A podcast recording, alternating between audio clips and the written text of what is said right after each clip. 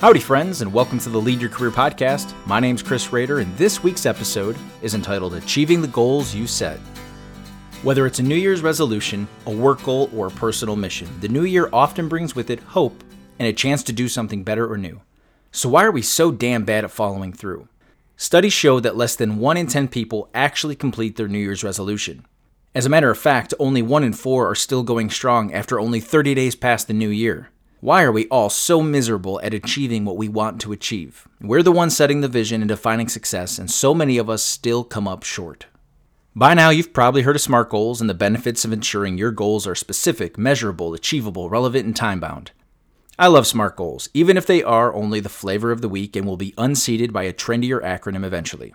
SMART goals, or any other for that matter, won't ensure you achieve them, yet they do ensure you put more thought and intention into setting them so, what do we do to ensure we get to the finish line? What's the difference between those that accomplish their goals and those that hope that no one remembered they set them in the first place? The difference is the expectation you're setting for yourself. In his book Finish, Jon Acuff does a great job of calling out why we fall short of our goals and gives advice on how to actually accomplish them. I feel the majority of the three and four of us that fail our resolution in the first 30 days fail the day after perfect. Acuff describes the most important day of your plan to accomplish your goals is the day after your streak of sticking to your goal ends. Maybe you skipped a gym day, didn't journal, crushed half a pizza, or took a drink of alcohol. Your response the day after perfect is directly tied to your ability to accomplish your goal. Are you a person that says, ah, Well, I ate my body weight in pizza last night. I should probably just say forget the diet and grab a package of Oreos for breakfast? I often fall into that camp.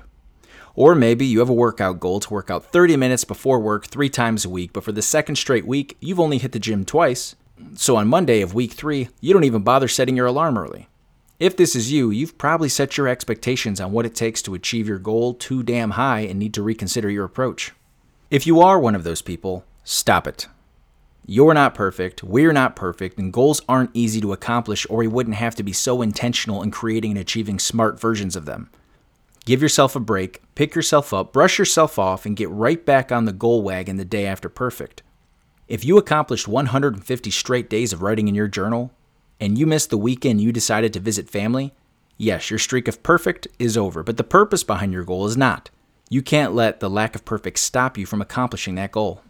Jon Acuff's book is full of ideas on how to finish your goals that you've set, but here are the top three that have worked the best for me. 1. Double the timeline. We all fall victim of the planning fallacy, where our optimism bias leads us to believe the amount of time it takes to complete a task is much less than's actually required. Knowing this, question the time bound element of your goals. Can the deadline be moved back? Have you just self imposed a huge hurdle by giving yourself an unrealistic timeline? Consider doubling your timeline. 2. Leave noble obstacles. Noble obstacles are virtuous sounding reasons for not working toward your goal. Is your goal to put out a Lead Your Career article every week?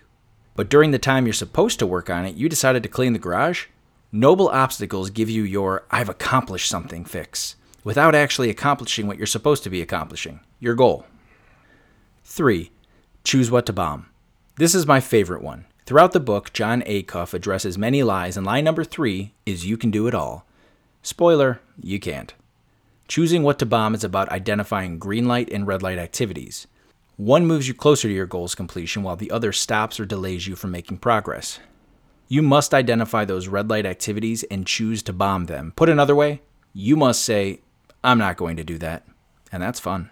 I asked two things of you this week. One, if you're interested in actually achieving your goals this year, get the book Finish. It's a short read, and I barely touched the surface of the valuable information the book offers in this article. Or, if you're not in the mood to read a full book, you can get a Cliff Notes version of it on my website, chrisrader.com. 2. Think about the last couple of goals you've given up on, or one that's at the cusp of seeing the white flag soon, and tell yourself that the path to achieve your goal is not easy. Think about why you're doing it. If you mess up, be okay with messing up and start again. If you need more time, double your timeline. If you find yourself being too busy, reprioritize and get it done. Your goals are not accompanied with a step by step manual on how to address every curveball you're going to receive. If you want to accomplish what you set out to accomplish, you must be okay with messing up along the way. You must be okay with getting derailed, reevaluating your objectives, modifying your game plan, and still moving forward. Remember, the goal of accomplishing your goals is not perfection, it's completion.